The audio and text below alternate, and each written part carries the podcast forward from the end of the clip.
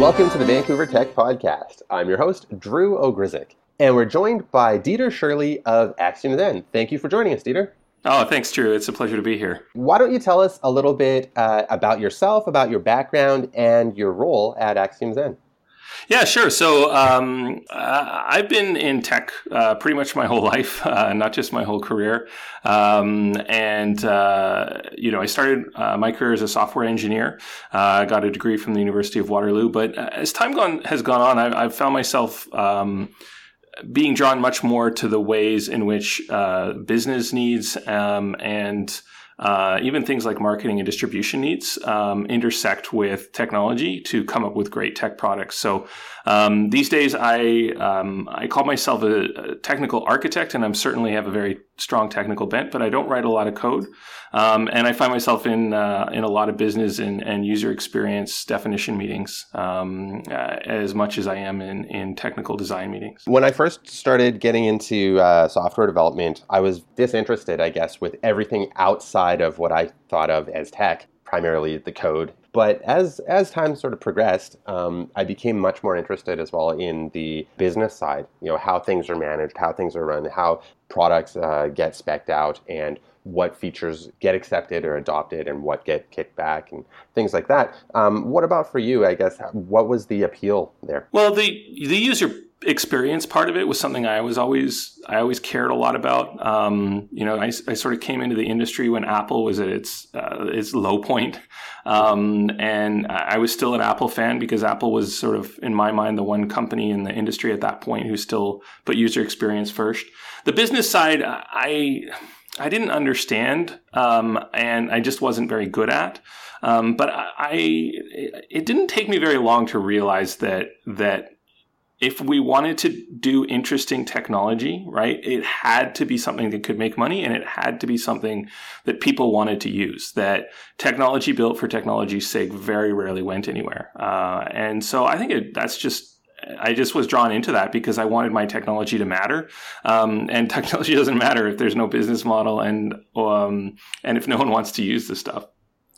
That that's a very good point. Um, okay, so tell us a little bit about, uh, at least from what I know, blockchain is being used uh, at Axiom Zen, and there's even a kind of blockchain team. Is that correct? That's right. So um, Axiom Zen is a is a company that is always investigating all sorts of new technology. So we we start our own startups. We partner with external uh, investors to build startups with them. Uh, we build uh, companies for Fortune 500 companies um, uh, and and other industry groups. Um, but we're always trying to to break new ground. Um, we're not interested in building Me Too products, and so blockchain is something that you know we've been looking at from day one. I, I remember my first day at Axiom Zen in 2013. The whole office was a buzz because they had just had someone come in and do a lunch and learn on cryptocurrency, and everyone was talking about Bitcoin and and I was like, actually, I've got some Bitcoin. Um, I've been I've been into Bitcoin for um, I don't know, I guess three or four years at that point in time. Um, and so uh, it was, you know, it, it, was something that we've always been been looking at. But of course, this is the year that, um, you know, to get back to our previous point, where it's it started to be something that you can build a business around. Um, and so Axiom Zen is is currently exploring several opportunities. Um, uh, we're looking at two or three ideas that are solely internal, things that we can execute on our own. Um, uh, we've also uh, been talking to a couple of partners where for projects that that make sense with some uh, say industry insiders um, from from the, the, the various industries that we're targeting uh, to to do joint uh, projects in that space. Um, it's you know crypto cryptocurrencies blockchain is is digital money and money is everywhere in every industry and so there's really no no limit to the opportunities and so the the big question is is what are the ones that we can move most quickly on um, and and who we can find the right partners to work with on So I'd like to kind of get some definitions here. Oftentimes, when uh, we hear blockchain, people conflate that with cryptocurrency or vice versa. Uh, what exactly is? What do we mean when we say blockchain? Yeah, I, so I draw the line between public blockchains and private blockchains. So, so blockchain itself is um, is a really clever technology, which of course was pioneered with Bitcoin. Um, and fundamentally, it's a way of storing.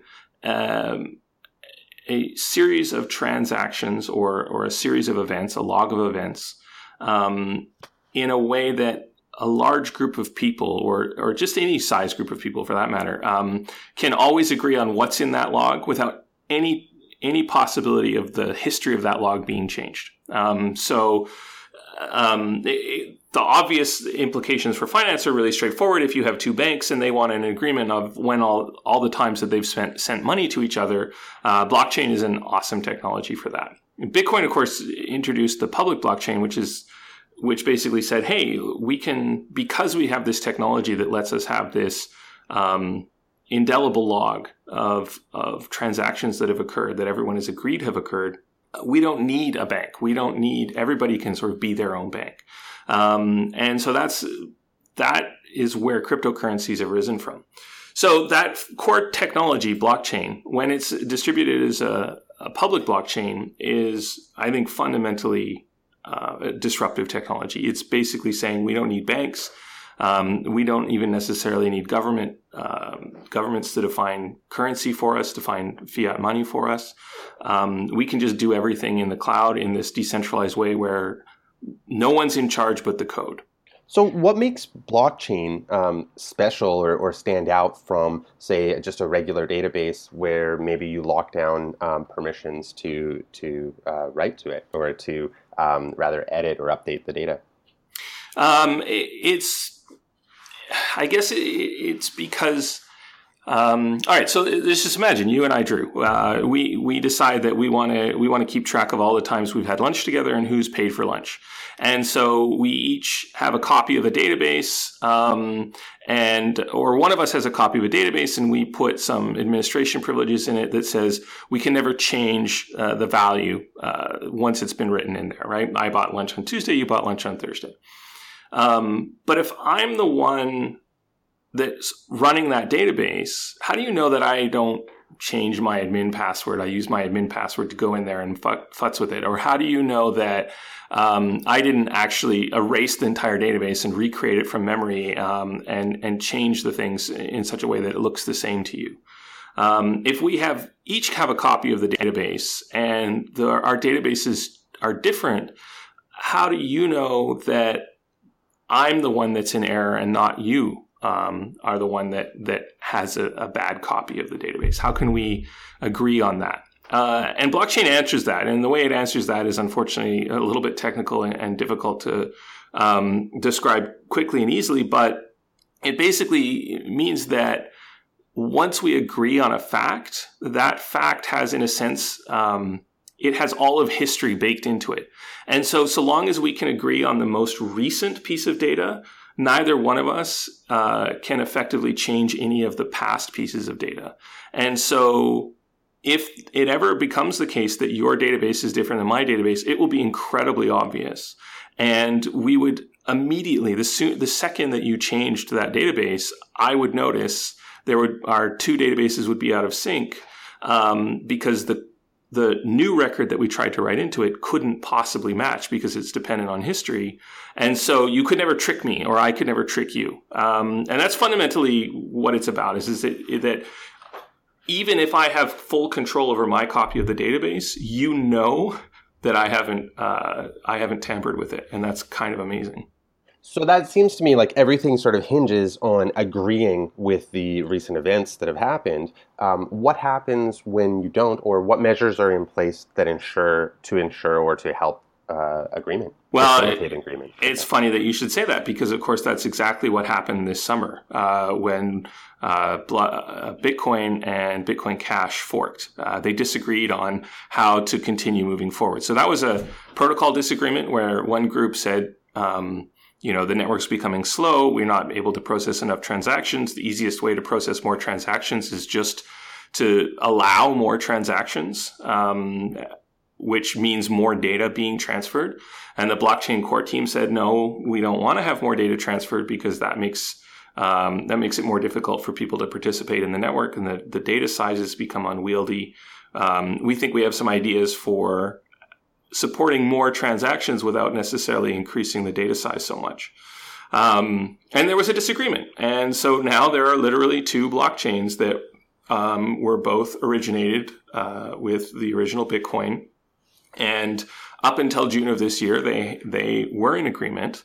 Um, and now they're no longer in agreement and they can never ever merge. Um, and like I said, it's, it's very obvious. It's immediately obvious. Uh, no one could no one could trick. You know, no, Bitcoin Cash couldn't trick the Bitcoin uh, group into um, into trying to recognize their transactions. They're they're separate at this point. But um, there is no way to enforce continued agreement. Um, and so that is a problem, and that's what we've seen with the with the Bitcoin fork. Um, but it's still the case that even with Bitcoin Cash um, and Bitcoin having forked, that everything that happened before June, they still agree on. And there's no way for anyone um, mathematically to change that history. So, uh, so now we've kind of established uh, blockchain and, and, what blockchain is. Um, then there's cryptocurrency. Uh, is blockchain necessary for cryptocurrency? And is cryptocurrency the only uh, sort of thing that blockchain is good for? I don't think anyone's come up with a. So PayPal is cryptocurrency, or uh, not cryptocurrency, it's digital currency. Um, decentralized currency is what most people mean by cryptocurrency, and, and decentralized currency, uh, decentralized blockchains um, don't work without cryptography. So I think in terms of cryptocurrencies, we don't know of any way to develop cryptocurrencies that don't use blockchain. Um, and I think if we came up with another way of doing digital currencies that didn't use blockchain, we'd actually probably find a different name for it than cryptocurrency. So I think, yes, the way we're defining cryptocurrency, Ethereum um, and uh, Bitcoin and Litecoin and, and everybody there, who, everybody in that space, those are all cryptocurrencies and they all depend on blockchain technology. Um, blockchain can be a record of any sort of transactions. Um, the most interesting thing, because it is, you know, most transactions that we have in the real world aren't trading chickens for cows. It's trading chickens for money and money for cows, assuming you uh, are in the business of chickens and cows. Um, but and so it's sort of the ultimate abstraction. If you can do money, then you can do basically any kind of transaction. And so I think can you could you put chickens and cows on the blockchain? Yes, you can. And and if you're a if you are doing if you're running a feedlot, that might actually be very interesting and important. But I don't think that you would sell the chickens and cows on the blockchain. You would turn them into into some sort of currency and track that on the blockchain. So blockchain from uh, the way you've just described uh, that may be quite useful for any sort of thing where you have records that you want to keep and uh, keep track of. And I guess there's the, the other aspect to this now is the, um, the decentralization and the transparency into that, um, which may or may not be desirable for all sorts of transactions. I'd recast your, your first statement there a little bit. Um, it's whenever multiple people need to have records of something that happened in the past and they need to agree on what those records were and we it's important that those records don't change. So if i want a record of the times i've had lunch i can just store that in a database that's not a concern. But if it's if we're both need to agree on the times that that we went to lunch together um, and especially if there's some value like um, you know i owe you lunch or you owe me lunch then that's where that's where blockchain uh, becomes very interesting. So I guess something uh, such as public records um, or government uh, could be an interesting use case. Yeah, absolutely. So the one of the really um, one of the things that a lot of people are looking at uh, for blockchain usage is for uh, real estate records um, and uh, property records. So, for example, in the the United States, they don't have a uh, most most jurisdictions don't have a centralized property registry. Um, they actually are based on a deed system, a title system, And so that means if you go and buy a house in the United States and and you need to get a physical deed um, and you need to hold on to that, that's the proof, the legal proof that you own that um, that property. Um, needless to say, that's that's a real problem because if someone hands you a deed, um, how do you know it's valid? How do you know it's the right deed? You have to literally go and, and ask the, the government if this is the right deed. And if they don't have a record, they might not know. And so there's a whole system in the United States of, of called title insurance um, and other jurisdictions just to decide who owns a house. Um, and that's something that blockchain can do absolutely trivially. Um, the trick, of course, is, is that um, it's still, you know, we still live in a world where the government is ultimately going to be the one to enforce who owns a house. And so if I have a blockchain token that says I own my house and I assign that to you, I don't think that there are very many courts that would uh, that would actually say no, you know, oh this this token was assigned to Drew, therefore he can live in Dieter's house. If I said no, the court would say, well that that doesn't matter. And so how do you how do you bridge that gap between the existing you know mechanisms and and these new digital mechanisms and that's a, that's something that a lot of companies are trying to crack right now. ICO, what does it mean, and why is this such a hot topic? So, ICO stands for initial coin offering. It's a play on the term initial uh, placement Public. offering (IPO). Uh, ICO is initial coin offering, and it's it's a an unusual way of raising money that cryptocurrency uh, and public blockchains has enabled.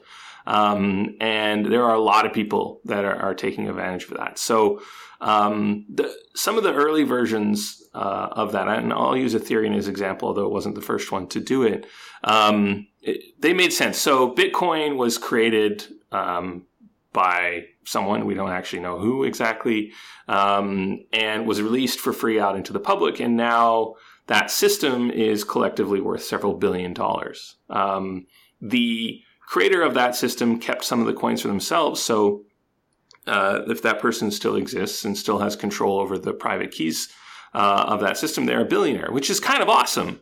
Um, on the other hand, you know that was originally released, you know, six years ago, and, and it was only really in the last two years that that that stake would have been worth any non-trivial amount of uh, of of real money, if I can say that. Sorry, I'll get in trouble with other crypto people. Um, of fiat currency. So I think the the the point of the ICO is say, hey, if we're going to create, if we can create a, a an economy with this much value. So in the case of Ethereum, right? Ethereum is also a economy has also created an economy that's worth billions of dollars. Why should we have to wait uh, until it's worth billions of dollars before we get any money? Because we have to do the work now.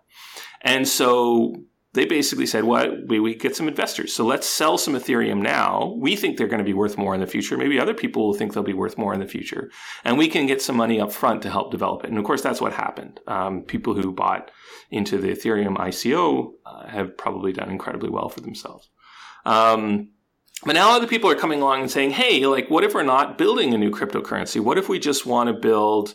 a new way of selling advertising on the internet, or if we want to try and solve you know one or all of these problems that I mentioned with real estate? What if we are looking at gaming communities and we want to create virtual currencies that have all of the great blockchain properties uh, uh, inside video games?